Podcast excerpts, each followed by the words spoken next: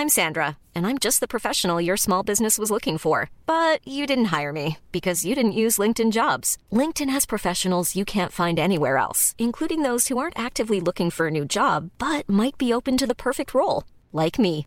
In a given month, over 70% of LinkedIn users don't visit other leading job sites. So if you're not looking on LinkedIn, you'll miss out on great candidates like Sandra. Start hiring professionals like a professional. Post your free job on linkedin.com/people today. Fait avec amour et préparé avec amour. C'est binge audio, quoi.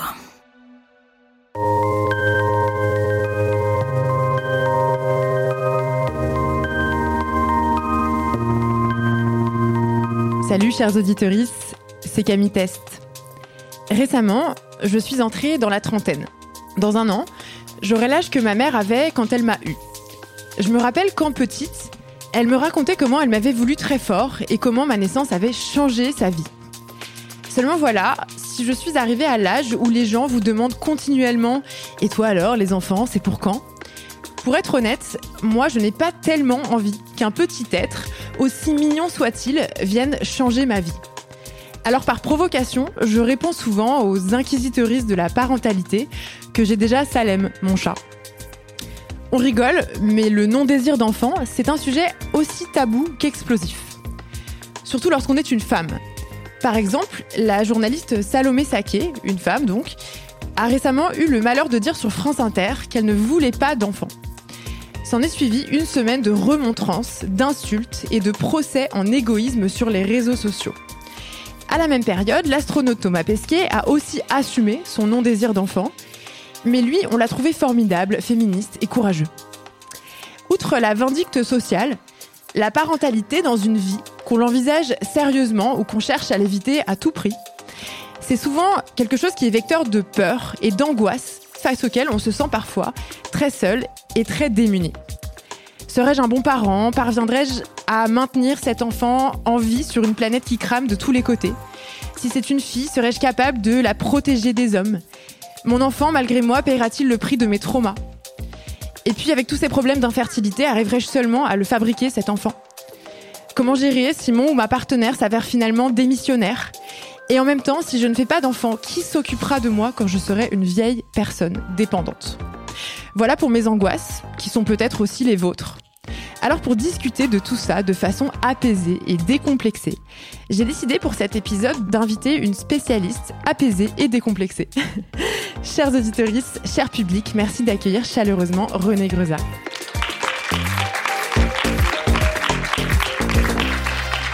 Bonsoir. Bonsoir René. Euh, René, tu es journaliste à l'Obs et à Rue 89. Tu es l'autrice de deux livres, Enceinte, tout est possible, publié euh, en 2016 aux éditions JC Lattès, et Choisir d'être mère, en 2022, toujours aux éditions JC Lattès. Tu as aussi participé à un ouvrage collectif en 2023, Mère sans filtre, euh, où on trouve aussi euh, d'autres textes d'autrices féministes comme Gabrielle Richard ou Ilana Westman. Tu as un compte Instagram sur lequel tu partages des réflexions sur la parentalité, notamment en lien avec l'actualité, et tu es maman de deux enfants. Tu fais partie de ces mamans qui ont ouvert la voie sur les enjeux de santé mentale et de parentalité. Pourquoi est-ce que tu as fait ça? Euh, parce que j'en ai chié. Mon premier fils est né il y a 8 ans et alors j'avais pas du tout compris ce qui allait se passer. C'est-à-dire que j'avais euh, projeté euh, des fantasmes, ce qui est complètement normal hein, parce que le désir d'enfant s'accompagne de fantasmes et c'est très bien d'ailleurs de rêver. Mais j'avais pas les informations qui me permettaient de comprendre ce qu'allait être la réalité ben, du quotidien d'une mère. Donc j'avais compris évidemment qu'on était responsable d'un enfant et que c'était quelque chose d'assez important mais j'avais pas compris que le manque de sommeil, euh, ça peut rendre fou. Et quand je dis fou, c'est vraiment fou, quoi. Dépressif. Enfin, on n'est pas fou quand on est dépressif. Alors, il faut savoir un truc, c'est que je ne dors pas beaucoup en ce moment. donc, soyez indulgents, s'il vous plaît. voilà. Euh, donc, c'est bien, c'est dans le sujet. Non, mais en gros, quand on dort pas, on devient, voilà, c'est très compliqué, on devient friable, quoi. Ce que j'avais pas compris aussi, c'est la question de la disponibilité permanente. Donc, en fait, c'est l'idée que oui, on est responsable tout le temps d'un enfant, mais en fait, enfin, il faut s'imaginer que mon fils en ce moment, euh, c'est euh, Indiana Jones dans mon salon, quoi. Le gars veut tout toucher, il veut tout attraper. Enfin, c'est un danger permanent et je suis là genre non, non, non, s'il te plaît, non. Enfin voilà, donc c'est euh, quand même un truc à gérer. Et puis même quand on n'est pas avec lui, on est en train de se dire est-ce qu'il va bien, est-ce que, enfin, vraiment, on est disponible en permanence pour son enfant? Et tout ça, c'est des choses. Enfin, on en reparlera plus tard. J'ai pas tout développé en quoi la parentalité c'est un gros morceau en fait. Mais euh, c'est des choses qui font que ben, on est changé euh, à jamais. Et, voilà. Et moi, j'ai eu, j'ai eu envie de dire non pas euh, ce qui m'est arrivé, c'est ce qui va vous arriver. Mais en revanche, voilà ce qui peut se passer. Et de toute manière, toutes les expériences de parentalité sont différentes, puisque tout le monde est différent. Mais je trouve ça quand même important de rappeler des choses qui se répètent quand même, quoi. Notamment parce qu'il y a des problématiques systémiques et politiques dans l'exercice des parentalités, et en particulier quand on est une femme aujourd'hui. Alors, c'est vrai que ces dernières années, on a posé beaucoup de mots sur euh, des problèmes, notamment sur des problèmes liés à la parentalité. On va encore le faire ce soir. Mais euh, encore heureux, c'est aussi un podcast qu'on a créé parce qu'on a envie d'aller plus loin et de chercher des solutions, si elles existent, ce qui n'est pas toujours le cas. C'est ce qu'on va essayer euh, de faire ce soir. on va le faire avec toi, René, et avec mon acolyte et psychiatre préféré, finalement, Daniel Batula. Merci de l'applaudir. Bonsoir. Bonsoir Daniel. Euh, Daniel, tu es euh, psychiatre au CHU de Strasbourg. Euh, tu es avec nous pour toute la saison. Tu es aussi le père de deux jeunes enfants. Tout à fait, exactement. Clémence et Martin, que je salue, qui ont deux et trois ans, donc qui n'entendront pas tout de suite ce podcast. Ils vont pas, ils vont pas écouter encore heureux. je suis un peu vexée, j'avoue. Si, je leur fais entendre, mais ils ne le comprennent pas encore entièrement. Comment toi, en tant que père, tu vis cette nouvelle étape, cette parentalité? Alors, en plus d'être psychiatre, j'ai été formé en thérapie systémique et familiale. Donc, euh, j'ai eu une formation où j'ai vu théoriquement comment un couple se construit, comment ça se passe quand il y a l'arrivée d'un enfant, comment est-ce que ça se passe quand un enfant grandit, quand il devient adolescent, quand l'enfant part, que devient le couple, et ainsi de suite. Donc, j'ai eu beaucoup de lectures, beaucoup de choses, beaucoup de patients aussi que j'ai accompagnés à différents moments de leur parentalité avant moi de devenir euh, père donc ça m'a aussi permis d'avoir beaucoup de recul par rapport à ça. Ce qui me permet en fait de très bien vivre ma parentalité actuellement, je le trouve. Est-ce que tu as toujours voulu être père? Est-ce que ça a toujours été une évidence pour toi? Alors, ça n'a pas toujours été une évidence. C'était une non-question en fait à la base. Au début, je me posais pas la question. Et euh, au fur et à mesure, j'ai commencé à me poser la question. Et a un moment donné où j'ai décidé, dans ma tête, j'étais prêt. Et en fait j'avais le sentiment de vouloir euh, devenir père. Et, euh, et, en fait ça c'était intéressant tout ce cheminement qui a pu se passer. Et je pense que la question importante c'est juste de réfléchir à un moment donné. À la base c'était une non question. Puis après c'est devenu une question. Et là c'est devenu intéressant. De se dire je veux ou je veux pas mais juste essayer d'y penser un petit peu avant alors pour beaucoup de personnes, aujourd'hui, euh, avoir un enfant et mettre un enfant dans ce monde, ça n'est plus du tout une évidence. Pour vous donner euh, quelques chiffres, selon un sondage IFOP réalisé en 2022, 30% des Françaises en âge de procréer déclarent ne pas vouloir d'enfant. Un sondage similaire qui avait été fait en 2006 avait révélé à l'époque que la maternité était un idéal pour 98% des femmes. Alors, est-ce que c'était un idéal ou est-ce que c'est qu'on osait moins dire qu'on voulait pas d'enfants? C'est difficile à dire évidemment, mais voilà, on sent qu'il y a quelque chose qui a euh, quand même changé sur ce sujet. Selon une enquête participative d'Arte réalisée en 2020, peut-être pas tout à fait représentative par ailleurs de la population française, 65% des gens considèrent que faire des enfants au XXIe siècle, c'est un cas de conscience. Les femmes sont seulement 25% à répondre que euh, faire des enfants, c'est une évidence, contre 37% des hommes. Euh, je vous propose d'écouter un premier témoignage d'une auditrice qui, visiblement, elle, euh, comme toutes ces personnes qu'on vient de citer, n'a pas tout à fait envie de mettre un enfant dans ce monde. Pour moi, le plus gros frein à la parentalité, c'est l'actu. Entre la planète qui va devenir inhabitable à cause des catastrophes naturelles qui se multiplient, ou la politique antisociale de plus en plus autoritaire de notre pays et la montée du fascisme, je n'arrive déjà pas moi-même à me projeter dans le futur, alors comment envisager d'y mettre un être que je devrais non seulement protéger, mais à qui en plus je devrais donner foi en l'avenir? Comment ne pas lui transmettre mon angoisse et mon absence d'espoir René, est-ce que ça, c'est des choses qui t'ont euh, questionné avant de faire des enfants? Est-ce que c'est des choses auxquelles tu réfléchis encore aujourd'hui? Ah bah Bien sûr, je pense que c'est impossible en tant que parent de ne pas réfléchir à ça. Voilà, en ce moment, on sait qu'il y a des événements en Israël-Palestine. Moi, euh, enfin, il y a beaucoup de parents qui m'en parlent. Ça nous prend aux tripes, en fait. Parce que ça, c'est un truc qu'on ne sait pas trop. Mais quand on devient parent, quand un enfant euh, est maltraité, il y a une identification euh, souvent euh, immédiate. Quoi. On a du mal à, à pas voir son enfant à la place de l'enfant qui est pas bien. Et puis, ben, effectivement, quand il y a un chaos climatique euh, qui est clairement en place, enfin, il y a plein de raisons de penser que c'est chaud. Mais ce que je crois, c'est que déjà, il faut en avoir envie, tout simplement. C'est-à-dire euh, la question de l'angoisse, pour moi, euh, quelque part, euh, si elle est formulée, enfin bon, c'est à, chaque personne de sonder un peu son désir ou son désir de ne pas avoir d'enfant. C'est une expression qu'a Fiona Schmidt, voilà, qui parle de désir de ne pas avoir d'enfant, et je trouve que c'est très bien de le formuler comme ça. Fiona Schmidt, qui est notamment l'autrice d'un livre qui s'appelle Lâchez-nous l'utérus. Exactement. Et pourquoi je dis ça? Parce que moi, ce que je crois, c'est que de toute manière, il faut forcément être un peu optimiste pour faire un enfant. C'est impossible de faire un enfant en se disant je vais faire un enfant et en fait ça va être horrible pour lui, tout va être nul. Un enfant, c'est forcément un peu d'espoir en soi et pour lui. Sinon, on ne le fait pas. Et puis moi, j'ai fini par résoudre cette question en me disant que bah, j'aime la vie, voilà. Et que je trouve que même si euh, mon fils devait euh, je sais pas, qu'il devait y avoir une apocalypse euh, à ses 50 ans, ben, il aurait chanté, aimé, bougé, dansé, mangé. Enfin, je sais pas. Je trouve que la, vie, pour moi, c'est un truc qui est tellement beau que ça vaut d'être vécu. Mais je dis ça à mon endroit, à moi, c'est ma réponse personnelle. Et je pense que après, il appartient à chaque personne aussi de trouver euh, ses réponses. Et pour moi, c'est complètement OK de se dire, en fait, c'est trop pour moi déjà, donc je n'ai pas envie de ça. Et je trouve que c'est trop triste, trop sombre. En fait, enfin, Vraiment, on est tous différents et pour moi, il faut complètement banaliser euh, le désir de ne pas avoir d'enfant parce que ça libère tout le monde en réalité.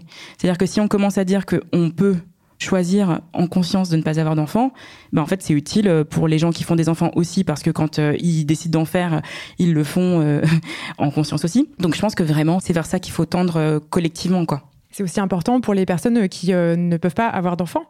Euh, les problèmes d'infertilité. Aujourd'hui, c'est une personne sur six. Euh, donc, euh, il me semble que c'est aussi comment est-ce qu'on fait pour créer un environnement, qu'on veuille un enfant ou qu'on ne veuille pas d'enfant, et eh ben c'est totalement ok. Mais on voit bien que c'est pas le cas aujourd'hui. Je citais en introduction la manière dont la journaliste Salomé Saké a dû se défendre vis-à-vis d'un non-désir d'enfant. Il existe aussi parfois dans certains milieux, notamment très très sensibles aux enjeux environnementaux, le contraire, en tout cas, un climat où on dit ah je veux un enfant et on va vous répondre non mais attends c'est 58 tonnes par an par bébé de CO2, euh, comment tu peux faire ça? C'est des choses qui arrivent. Comment on répond à ça? En fait, ce calcul, il est, il est pas bon. on va reprendre les calculs. en fait, ce qu'il faut savoir, c'est que les populations qui ont le plus de taux de natalité sont celles qui polluent le moins. C'est-à-dire que les pays riches, et on le sait, sont ceux qui polluent le plus. Donc si on commence à réfléchir comme ça, ce que ça veut dire, en gros, c'est que un enfant euh, du Sénégal et un enfant de Turquie, un enfant états-unien, un enfant français n'ont pas le même bilan carbone. Et même aux États-Unis, selon qu'on soit dans une famille euh, décroissante ou une famille euh, où on adore polluer tout ce qu'on peut, et eh ben c'est pas le même bilan carbone non plus. Donc en fait, ce que ça raconte, c'est que la question, c'est pas d'arrêter de faire des enfants pour des bilans carbone meilleurs, c'est plutôt comment on fait tous pour aller vers une transition énergétique et un monde meilleur. Et ça, en fait, on ne pourra pas en faire l'économie qu'on arrête de faire des enfants ou pas. C'est un paradigme qu'il faut globalement changer pour tout le monde. Enfin, on doit tous euh, là repenser nos pratiques euh, du quotidien. Et ce que je voudrais ajouter, c'est que pour moi, il y a un problème aussi dans ce discours, c'est qu'il dépolitise la question euh, de l'écologie et du désir d'enfant, enfin voilà, de tout ça, tout simplement parce que en fait, on le sait. Ce n'est pas en arrêtant de se brosser les dents, enfin de faire couler l'eau pendant qu'on se brosse les dents que ça va changer. On sait que les changements majeurs, en fait, ils sont politiques et on attend des mesures politiques. Donc je dis pas du tout qu'un enfant euh, actuellement euh, ne produit pas une empreinte carbone dégueulasse. Je le vois bien chaque jour en jetant les couches de mon fils. Mais en revanche, ce que je veux dire, c'est que c'est à nuancer. Et c'est beaucoup plus compliqué que ça en réalité. La dernière chose, c'est qu'un enfant, c'est aussi euh, une liberté individuelle. On peut pas, enfin, les régimes qui commencent à dire ne faites pas d'enfants ou en fait faites-en qu'un ou deux, on sait qu'ils sont pas hyper sympas globalement d'un point de vue démocratique. Donc ça, c'est un truc à considérer, c'est qu'il faut pas mettre tout au même endroit en réalité faire un enfant aujourd'hui, euh, au-delà de l'empreinte carbone euh, que ça pourrait représenter ou euh, la capacité ou non à protéger cet enfant plus tard dans des situations politiques très compliquées, c'est aussi quelque chose qui coûte très cher. Il y a des chiffres qui sortent sur ces sujets assez souvent. on parle de 300 000 euros peut-être par enfant selon le Centre of Economic and Business Research au Royaume-Uni. donc c'est à peu près 300 000 euros en gros entre la naissance d'un enfant et ses 21 ans. Donc c'est à peu près 1200 euros par mois. En France, le ministère des Solidarités et de la Santé estime que le coût d'un enfant de sa naissance à ses 20 ans, c'est plutôt 180 000 euros. Ça fait quand même 750 euros par mois. Euh, moi, j'avoue que je dis très souvent à mes amis, en fait, je ne suis pas assez riche pour avoir un enfant. Euh, qu'est-ce qu'on répond à ça? Bah, c'est une remarque très juste. Le prix des enfants, il coûte cher. Enfin voilà, c'est sûr.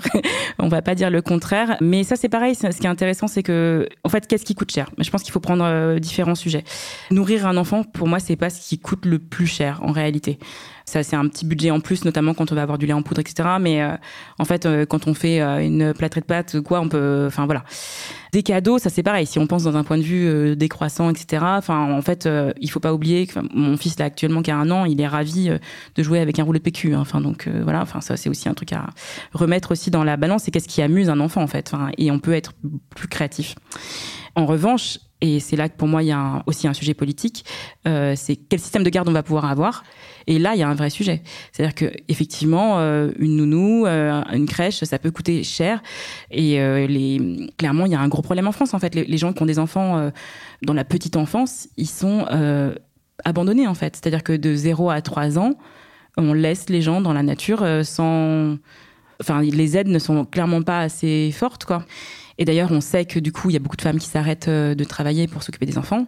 Bon, ça, c'est un peu un truc que je veux dire beaucoup, je pense, donc on parlera.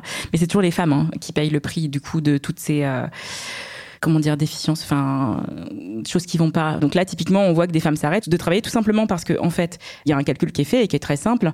C'est que si elles s'arrêtent de travailler, ça coûtera moins cher au couple que de prendre une nounou. Et on sait que les hommes, je parle des couples hétéros évidemment en priorité parce que c'est aussi en couple hétéro que les femmes sont les plus euh, sujettes à des problématiques de ce genre. Mais euh, voilà, enfin, en fait, quand un homme gagne plus, ben, du coup, c'est ah ben non, désolé ma petite chérie, mais euh, tu vas rester à la maison parce que c'est comme ça que ça va être le plus simple pour tout le monde.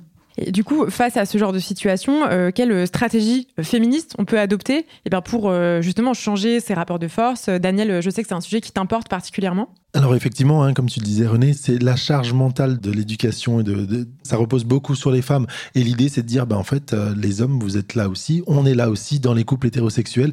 Donc c'est aussi à nous de dire, ben, en fait, moi je vais travailler à 80% ou je vais travailler moins, je vais arranger mes horaires de travail pour récupérer les enfants à la crèche. Alors je suis médecin, j'ai un certain revenu qui est assez élevé par rapport à d'autres personnes, mais par contre, euh, je fais en sorte de travailler à 80%, euh, je fais en sorte de rentrer plus tôt du travail pour chercher les enfants à la crèche ou dans le mode de garde dans lequel ils sont. J'essaye à mon échelle de faire ça et j'encourage mes collègues hommes à passer à temps partiel pour s'occuper de leurs enfants, pour justement dire que non, c'est pas que les femmes qui devraient être à temps partiel ou arrêter de travailler et ainsi de suite. Donc là, c'est la manière un petit peu dont on pourrait faire, c'est-à-dire que idéalement, c'est quand même mieux d'être à deux pour euh, élever un enfant, dans l'idéal des choses. Moi, je dis 10. Hein. on en reparlera. Effectivement, hein, tout un village même.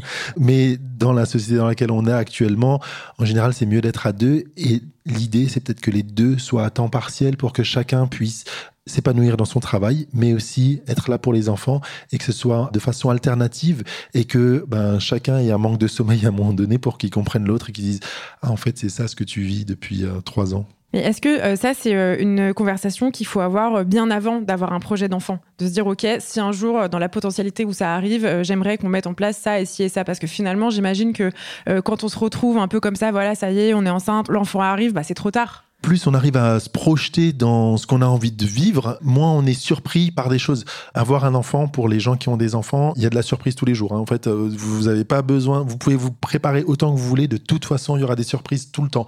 Donc, si on se prépare avec des choses qu'on peut gérer, ben ça nous laissera les autres surprises, elles seront agréables. Tiens, mon enfant a dessiné sur euh, le mur ça devient agréable parce qu'en fait, on n'est pas fatigué, parce que ben en fait, on était à 80%, donc c'était le jour où on travaillait pas, et donc on était plus détendu, on a eu le temps d'aller faire les courses sans les enfants, et ainsi de suite. Et donc, toutes ces surprises-là euh, sont agréables, alors que dans un autre contexte, ben, ça peut être euh, plus problématique. L'une des choses, euh, je pense pour beaucoup de personnes, en tout cas c'est mon cas à moi, j'avoue, qui nous empêche d'envisager des enfants, ou en tout cas qui freine ces désirs d'enfants, c'est la peur de transmettre un certain nombre de schémas toxiques, d'éventuels traumatismes. C'est euh, une question euh, dont on a euh, un peu parlé en amont en préparant cette entrevue. René, toi, je sais que c'est pas une question que tu t'étais forcément posée. non, mais ça a été un problème. C'est-à-dire que peut-être que ça aurait été mieux que je me la pose avant. J'ai découvert ça du coup en même temps. voilà. Non, mais en fait, ce qui s'est passé, c'est que moi, ce que j'ai découvert avec mon fils, bah, c'est que quand on on a un enfant, on tombe sur l'enfant qu'on a soi-même été. C'est-à-dire qu'on va aller explorer euh, ses propres euh, traumas, euh, ses propres modèles aussi, quoi.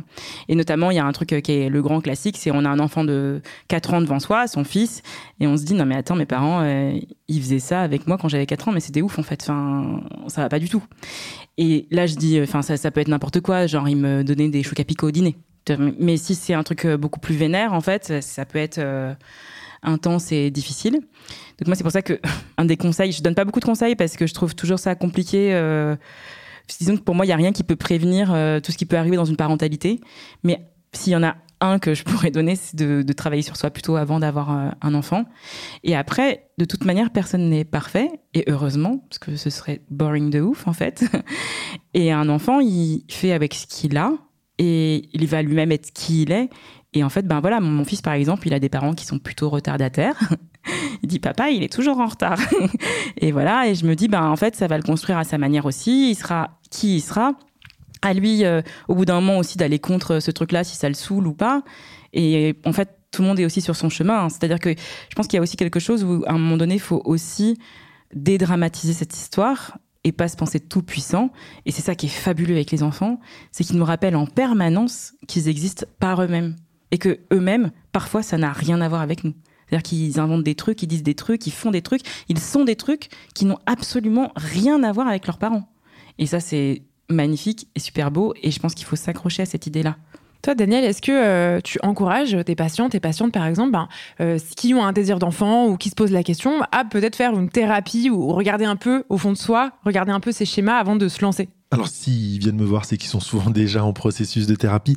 Mais ce que j'encourage souvent à faire, c'est euh, avant d'avoir euh, des enfants et de partir à la rencontre de nos enfants, de ces nouvelles personnes qui arrivent, c'est peut-être de partir à la rencontre de nos parents, de voir qui étaient nos parents à l'âge euh, l'adolescence, au début de l'âge adulte, pour essayer de recontextualiser les choses.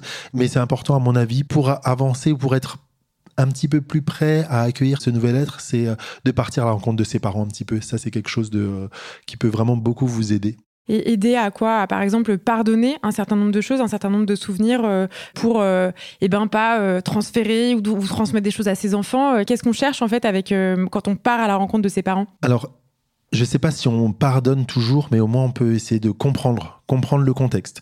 Il y a des choses qui sont pas pardonnables. Il y a des choses qu'on n'arrivera pas à pardonner à nos parents parce que ben ils ont été maltraitants ou négligents, euh, peut-être parce qu'ils n'ont pas réussi à demander de l'aide, parce qu'ils n'ont pas les bonnes structures, parce qu'ils étaient isolés ou parce que eux-mêmes ont vécu des choses comme ça et donc ils ont reproduit le schéma sans se poser la question. Mais là, l'idée c'est de dire, ok, je vais essayer de comprendre le contexte et en comprenant ça, euh, ben, je vais euh, essayer de peut-être ne pas reproduire ce qui, moi, m'a vraiment beaucoup marqué pour pas, parce que ça m'a tellement marqué que maintenant, ça me bloque dans mon avancée euh, d'adulte et peut-être de futurs parents. Et encore une fois, l'idée, comme le disait René, c'est, c'est d'exprimer clairement ma, ma, pensée. Les enfants, plus il y a d'adultes ou de personnes autour d'eux qui vont agir de façon différente, plus ils vont pouvoir se dire ah ok en fait mes parents ne sont pas parfaits parce que ça n'existe pas et mes parents font des erreurs et par contre cet adulte là bah, il fait des erreurs dans ce domaine-là mais il fait ça bien donc je vais prendre ça chez lui et donc en tant que parent se dire aussi que ben oui, je fais pas tout parfaitement, mais parfois je le confie à des amis, à l'autre conjoint, aux grands-parents et ainsi de suite. Et ben, il fera pas exactement tout comme moi je fais, mais par contre, ce que moi je fais mal, parce qu'il y a des choses que je fais mal, et eh ben, l'autre ne les fera pas aussi mal que moi. Donc il y a un peu un, enjeu de, lâcher prise. Euh, tout à l'heure, euh, on citait euh, la journaliste et essayiste Fiona Schmidt, et donc autrice d'un livre qui s'appelle Lâchez-nous l'utérus. Elle, elle rappelle dans son livre que ne pas vouloir d'enfant, ça peut être très heureux, très léger, très joyeux, très serein. Ça me fait me poser la question de est-ce qu'on n'a pas un rapport un petit peu restreint à l'amour, à la transmission? On pense souvent un argument quand on dit voilà je veux pas d'enfant, c'est bah, qui est-ce que tu vas aimer plus tard? Comment tu vas transmettre qui Est-ce que c'est pas un, peu restreint comme façon de considérer l'amour, la transmission? Ah bah si complètement, moi j'en suis convaincue et puis je suis convaincue qu'on peut être très heureux sans enfant. En fait, le désir de ne pas avoir d'enfant pour moi, il existe de manière autonome. C'est OK de ne pas vouloir d'enfant. Évidemment qu'on peut être heureux sans enfant. Enfin, un enfant, euh, c'est un choix de vie aussi. Hein. Et ça, enfin, je le disais tout à l'heure, enfin voilà, la fatigue, le sommeil, la disponibilité permanente. Euh, la sage-femme euh, Anna Roy, que j'adore, dit que c'est 8 heures de plus dans une journée, un enfant. C'est difficile à se représenter quand on n'a pas d'enfant, mais il faut s'imaginer que moi, là, mes journées, elles commencent très tôt le matin, elles continuent la nuit. le soir, enfin, je suis dans un, une sorte de marathon dans la maison. Enfin, c'est un petit chaos, une maison quand même avec des enfants petits. Donc tout ça, en fait, c'est des choix de vie et c'est, mais il y a aucun problème à ne pas avoir envie de ça. Enfin, c'est ok.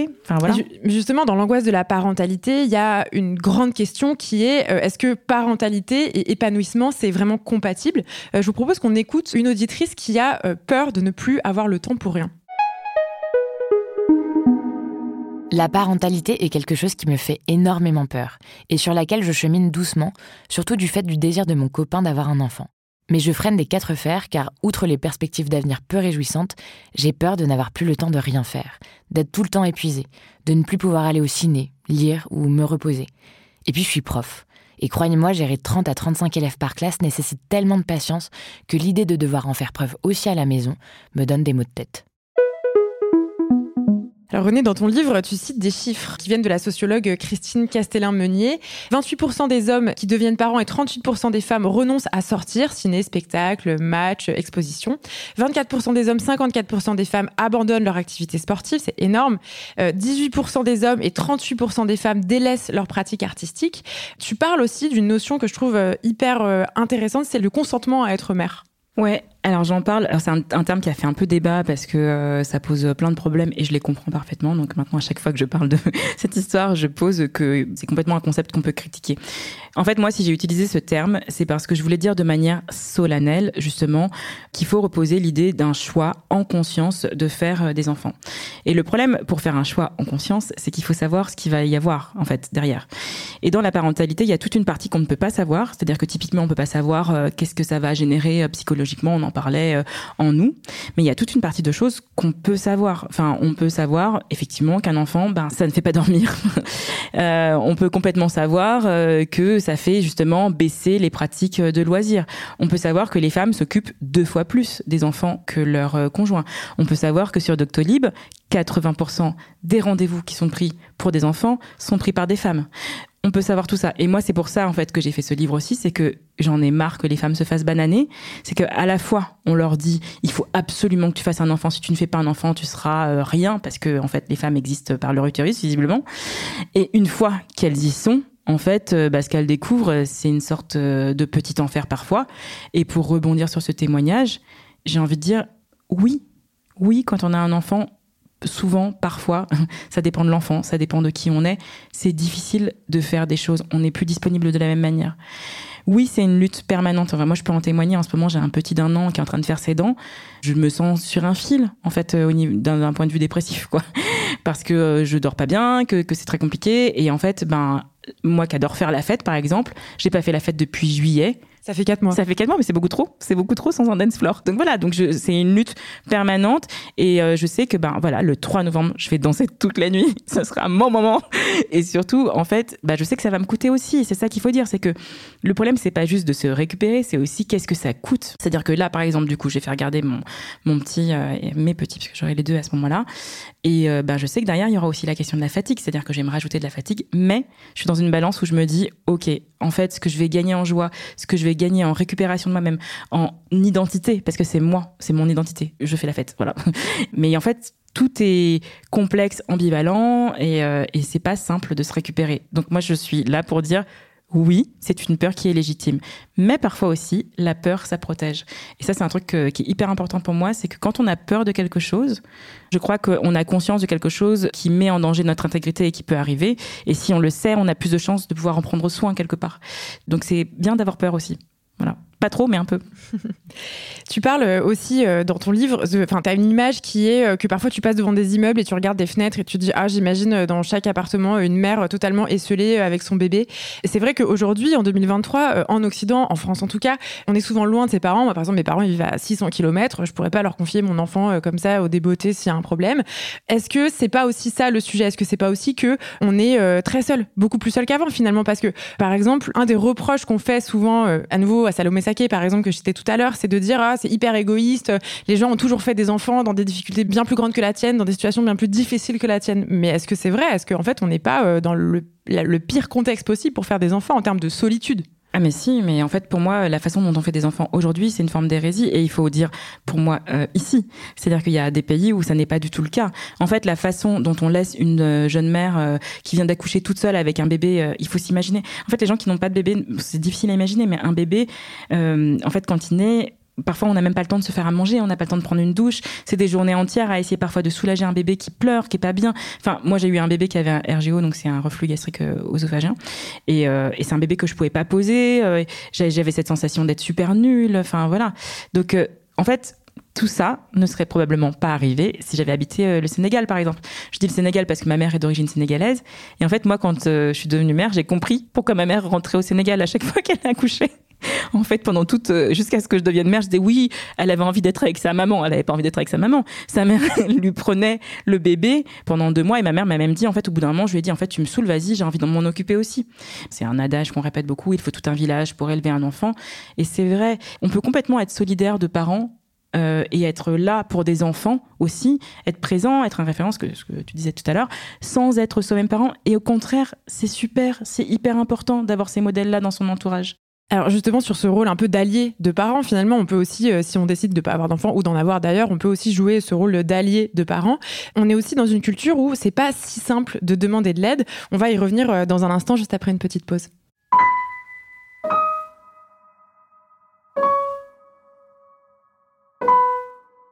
J'avais envie de vous raconter une anecdote euh, personnelle.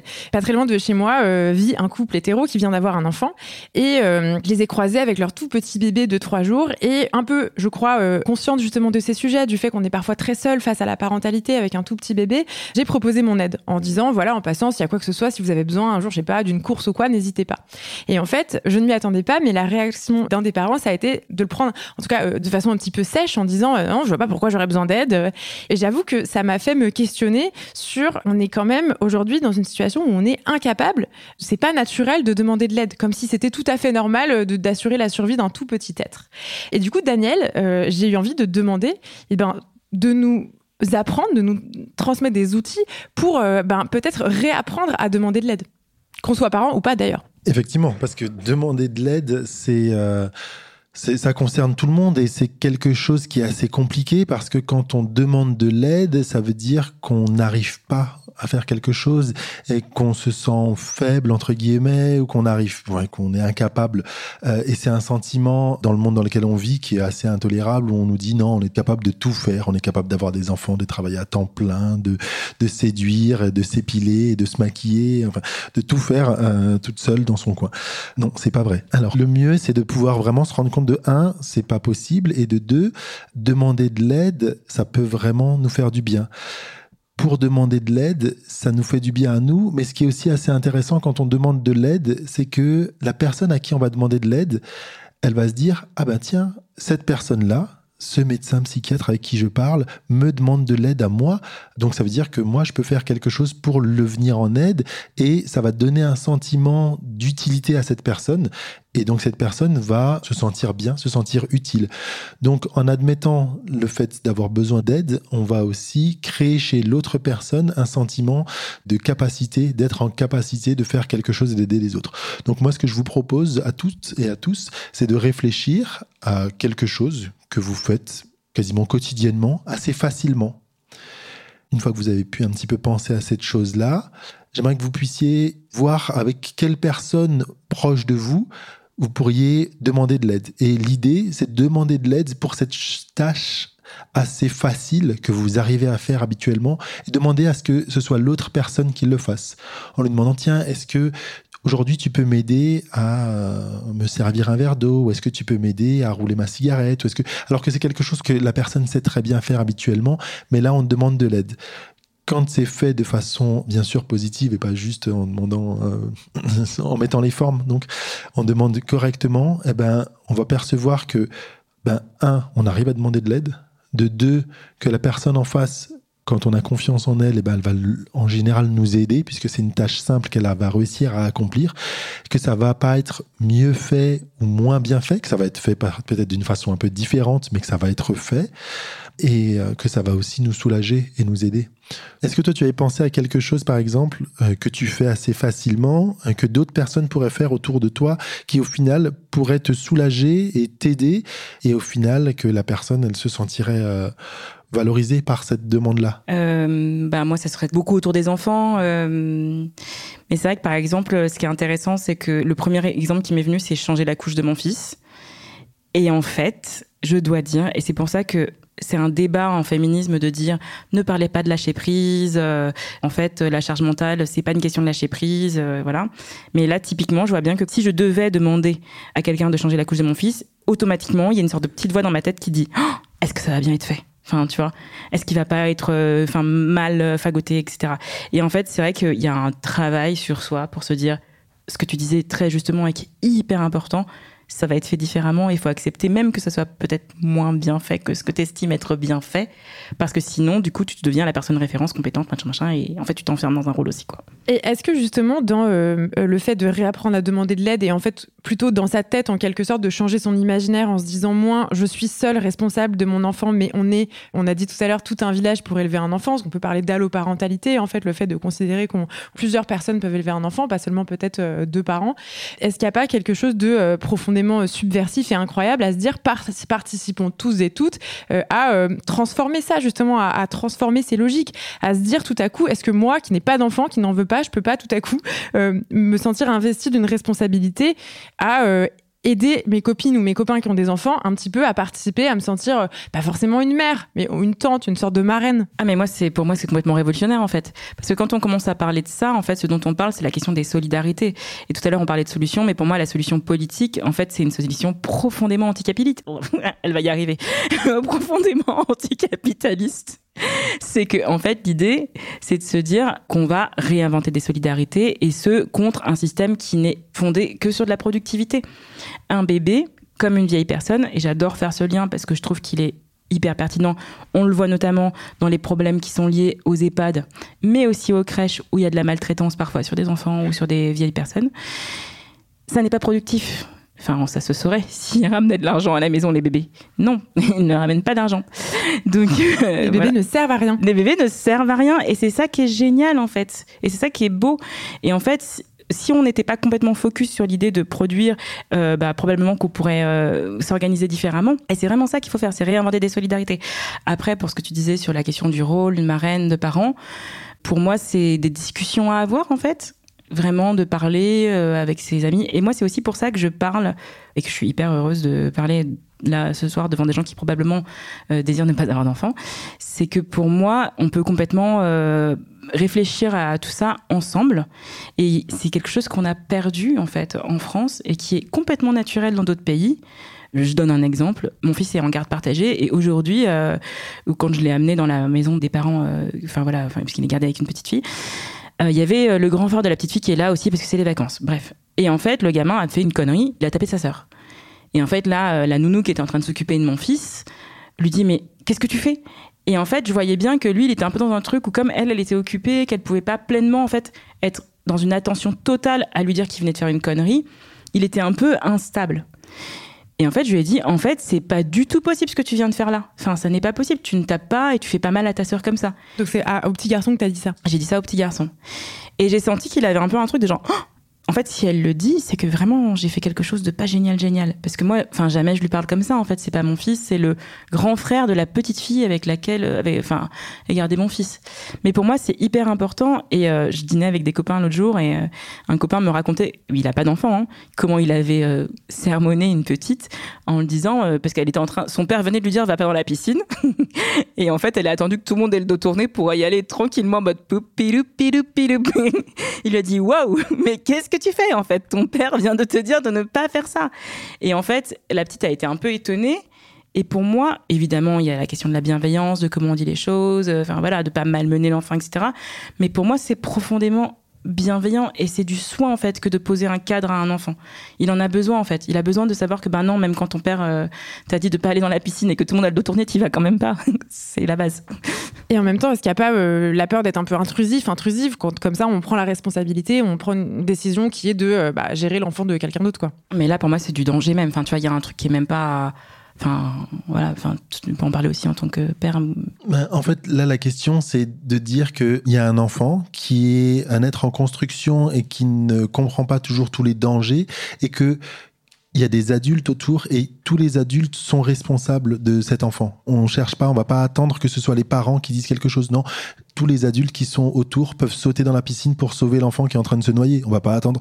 Ah, tiens, qu'est-ce qu'il fait le père là? Pourquoi il est il est encore aux toilettes? Ah, c'est pas possible, son enfant se noie.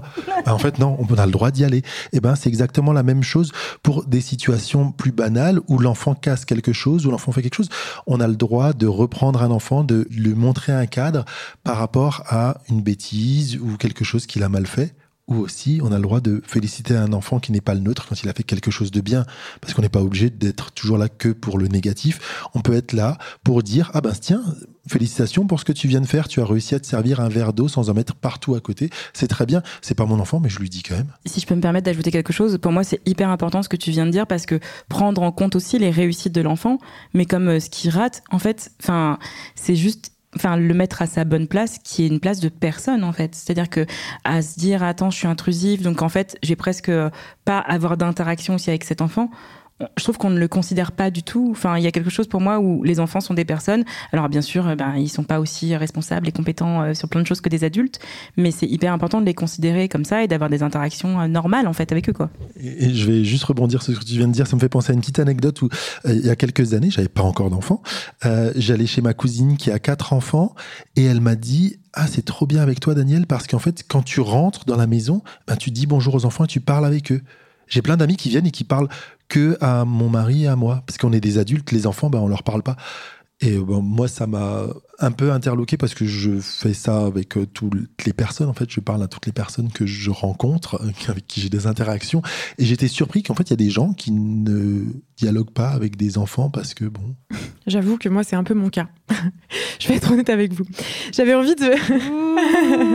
J'avais envie de vous, simplement, sur ce truc des nouvelles formes de, de, parentalité, de vous conseiller euh, deux œuvres que je trouve chouettes pour aller un peu plus loin, pour s'autoriser, y compris quand on est un couple hétéro, à repenser peut-être ces formes de parentalité, c'est euh, un livre de Gabriel Richard qui s'appelle Faire famille autrement, publié chez Binge Audio Édition, et une série documentaire euh, sortie chez euh, France TV Slash qui s'appelle Faire famille de Océan, c'est la saison 3, qui sont, je pense, des œuvres hyper importantes pour se réveiller un petit peu, se rendre compte qu'en fait, il y a mille manières de faire famille, mille liens de solidarité, mille choses à tisser pour bah, que ce soit un petit peu plus chouette, un petit peu plus facile, un petit peu plus reposant. Pour autant, il est vrai que euh, malgré ça, il y a une conversation, un tabou qui a été levé euh, ces dernières années, qui est celui du regret maternel. Et je pense que c'était important d'en parler.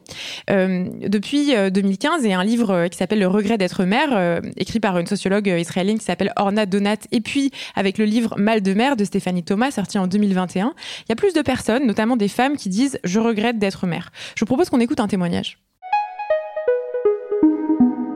Je suis parent solo de deux enfants dont le père est décédé.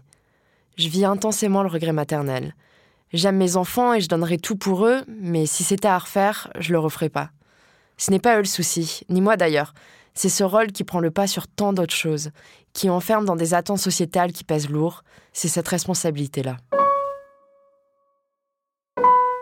Je regrette pas d'être parent, je regrette d'être mère. Si c'était à refaire, peut-être que je le referais, mais pas dans les mêmes conditions. Le postpartum a été un océan de douleur, de fatigue et de solitude.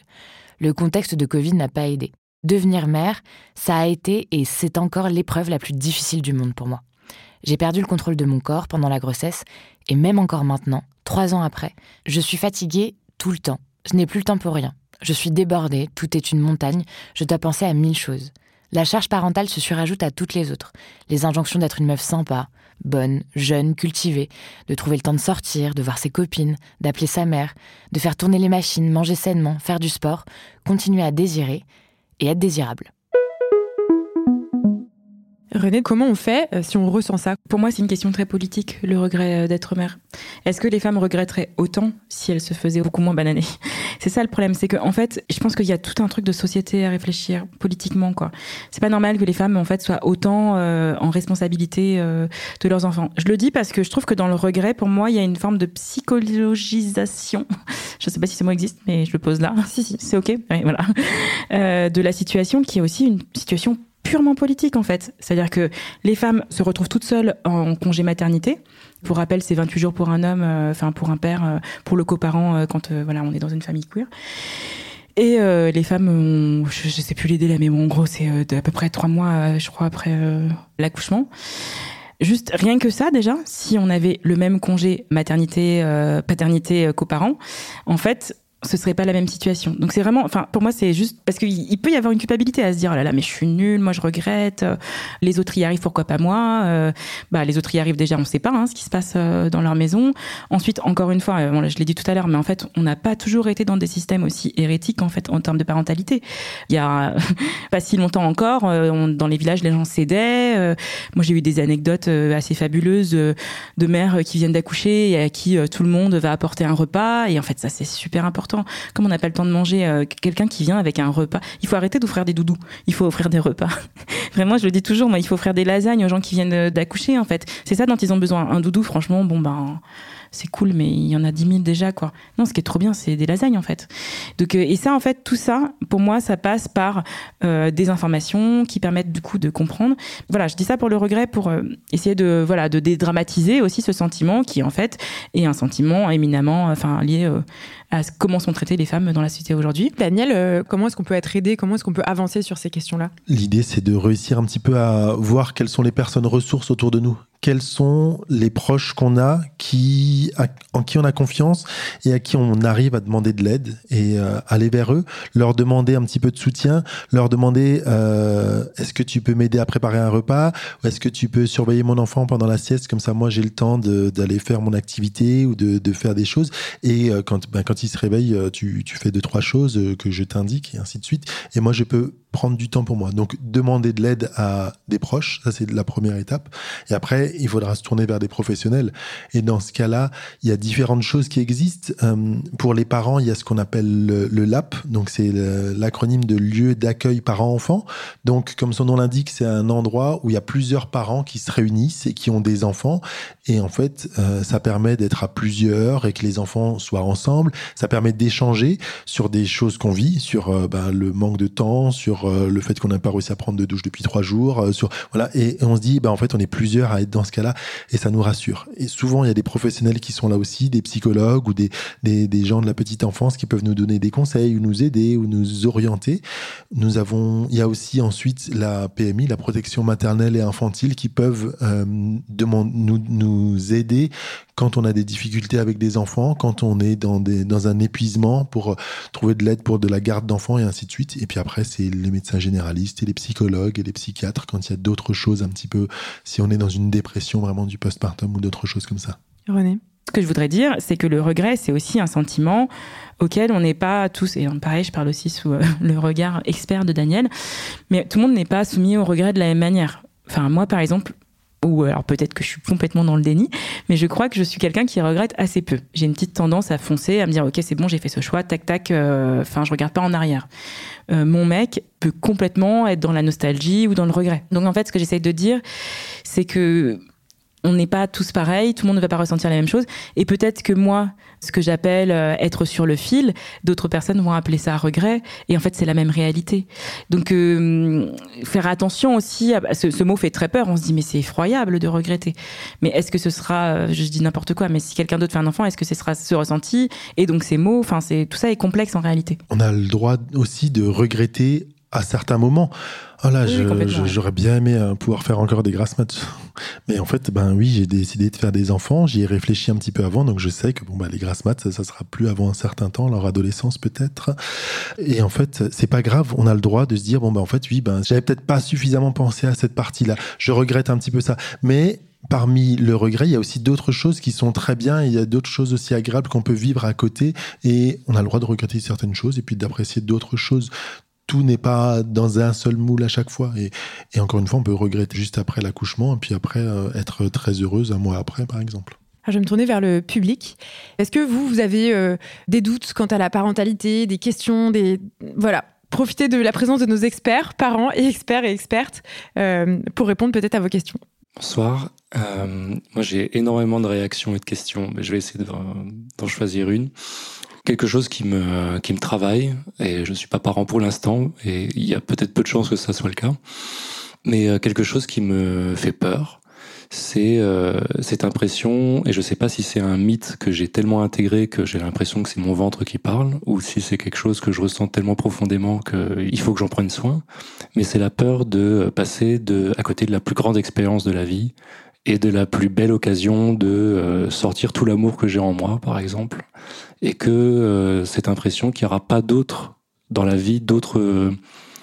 ça sera toujours quelque chose un petit peu moins même si je peux avoir des neveux, je peux faire des activités fantastiques et peut-être m'occuper d'enfants. Mais comme si euh, quelque chose en moi est persuadé que ça sera toujours un chouïa moins que si j'avais donné la vie et si je l'avais protégé moi-même. Et je me demande si euh, je suis victime d'un mythe ou que c'est vraiment le fond de mon être qui parle. Je vous pose une question difficile, mais je pense que derrière ça, ça doit concerner beaucoup de gens, je pense. Euh, alors moi, ce que ça m'évoque directement, c'est que en fait, dans une vie d'homme ou de femme euh, ou de non-binaire, qu'importe, il y a tellement de choses à côté desquelles on va passer.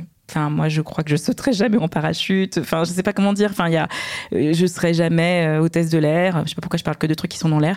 Mais en tout cas, enfin, pour moi, c'est un choix en fait à faire en conscience.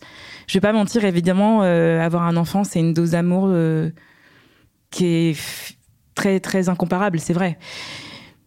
Mais euh, si on a envie de remplir sa vie d'autre chose, euh, voilà, enfin, c'est complètement ok. Mais c'est là que ça devient très intéressant, c'est que la réponse, elle est en chaque personne, et personne ne pourra te dire tu passes à côté de quelque chose. En fait, c'est entre toi et toi-même. C'est euh, est-ce que je suis prêt à passer à côté de ce truc-là? Parce que peut-être que ce sera le cas effectivement et peut-être que c'est la plus grande dose d'amour qu'on a jamais dans une vie j'en sais rien ça dépend des gens aussi enfin voilà ou pas et en fait, ça, c'est un choix tellement personnel que finalement, la réponse est en toi. Une autre question? Euh, Moi, c'est plus pour toi, René. C'est un peu, enfin, t'es pas obligé d'y répondre si t'as pas forcément envie. Mais malgré tout ce que tu as vécu avec la première grossesse et l'arrivée de la parentalité, qu'est-ce qui fait qu'on se dit qu'on en fait un deuxième? Eh ben, c'est une super question parce que franchement, ça a été très compliqué cette histoire. Je savais, ben, un peu ce que tu disais dans mon ventre, mais euh, là, dans mon ventre, j'ai aussi envie d'avoir un troisième enfant alors que je ne dors pas et je me dis que je suis complètement folle. Je ne ferai pas de troisième enfant, je m'en convainc. Mais euh, je savais que pour moi, la fratrie, c'est quelque chose de très important. Donc, euh, je sais très bien qu'on peut être heureux en étant fils unique ou fille unique. Mais moi, j'ai un frère et une sœur qui sont extrêmement importants dans ma vie et dans les moments les plus difficiles, en fait, on était tous les trois, quoi. Et donc, pour moi, c'était important d'offrir ça pas juste à mon plus grand fils, mais aussi à celui qui allait venir. Je trouve ça super important. Et puis, euh, en fait, il y a une psychologue que j'ai euh, interviewée euh, pour mon livre qui m'a dit, parce que je lui ai expliqué le projet du livre, donc qui était vraiment de prévenir les gens de tout ce qui se passait et qu'on disait pas sur la parentalité, voilà. Et elle m'a dit, mais en fait, vous faites ce livre pour pouvoir faire un deuxième enfant. Et je me suis dit, parce que c'était vrai. Euh, et voilà, je pense que j'ai fait un, chemin personnel, euh, euh, voilà, qui, a fait que je me suis réparée comme j'ai pu de de cette première maternité. Et je dis ça, et c'est hyper important pour moi de le dire, qui a par ailleurs été merveilleuse à plein d'endroits. Enfin, il m'est arrivé des trucs extraordinaires dans cette première maternité. Mais vraiment, euh, la parentalité, et ça, je, je connais pas de parents qui disent le contraire, je crois, mais c'est des montagnes russes, quoi. C'est-à-dire qu'on monte très très haut, et puis on redescend en mode genre, mais en fait, la vie est un cauchemar, c'est horrible, c'est détestable.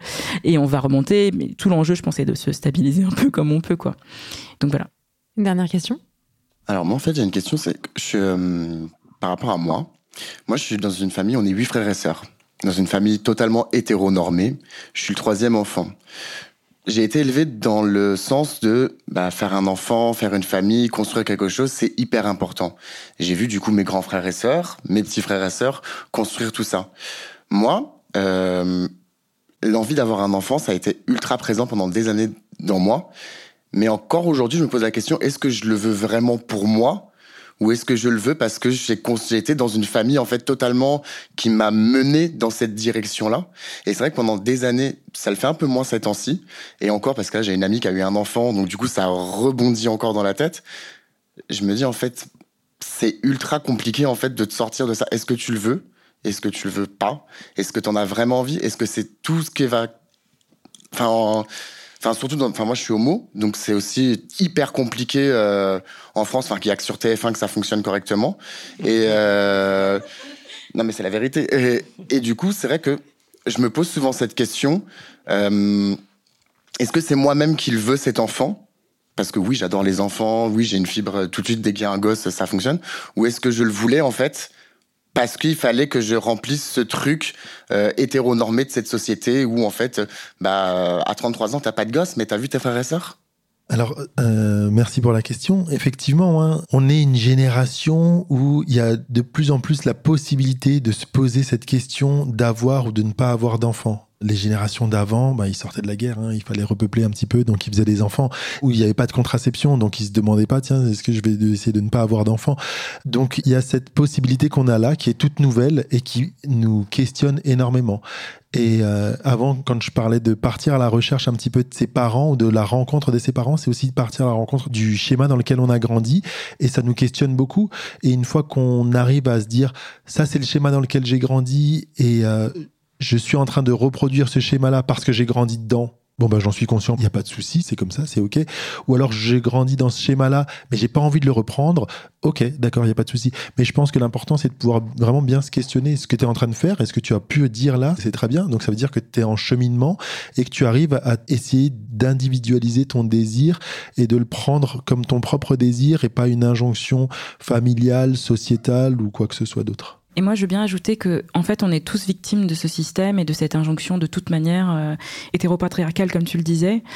Donc, en fait, une fois qu'on a fait ce constat, je trouve que tout est à repenser, effectivement, comme tu le disais très bien, Daniel. Et que par ailleurs, peut-être que la question à se poser, et qui pour moi est un peu différente, c'est est-ce que j'ai envie de cette vie-là? Tu vois? C'est pas juste euh, le désir d'enfant ou pas, qui est un truc un peu vague. C'est est-ce que j'ai envie de me lever euh, trois fois par nuit euh, pour gérer un bébé qui fait ses dents ou un bébé voilà qui a besoin de, trucs quoi. Est-ce que j'ai envie d'amener un enfant tous les lundis au judo, le jeudi aussi? Est-ce que j'ai envie, enfin tu vois, tu te poses limite tous les trucs, même les plus désagréables, et tu vois, bon après c'est pas un tableau Excel, ça va pas te dire oui, non à la fin. Mais je pense que c'est aussi bien de le poser en ces termes parce que la question et qui pour moi est très importante, c'est de quelle vie j'ai envie. Et euh, je pense qu'on n'est jamais plus heureux que quand on est à sa place et dans la vie qu'on a envie. René Grezard, merci beaucoup pour toutes ces réponses. Merci beaucoup euh, d'avoir été avec nous. Merci euh, aussi à Daniel Batoula, évidemment, à ce public et à ces super chouettes euh, questions. Merci beaucoup à la Gaieté Lyrique pour leur accueil. Merci à Estelle Collat qui a réalisé l'émission, à Charlotte Bex qui l'a produite, à Juliette Livartowski qui a lu les témoignages, ainsi que Charlotte Bex. Retrouvez-nous sur nos réseaux sociaux, at Encore Heureux Podcast, sur le site de Binge Audio, binge.audio. À très bientôt. Un grand merci à Camille Test. Merci. Merci.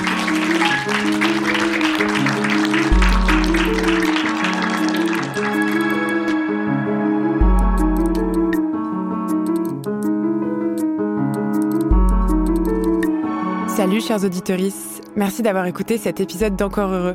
Encore Heureux, c'est enregistré une fois par mois, en public, à la Gaieté Lyrique, et le 15 novembre prochain, on va parler de travail avec Céline Marty et de dépression avec Claire Selma Aitou. Prenez vos places sur le site de la Gaieté Lyrique, billetterie.gaieté-lyrique.net et on se voit en novembre. À bientôt.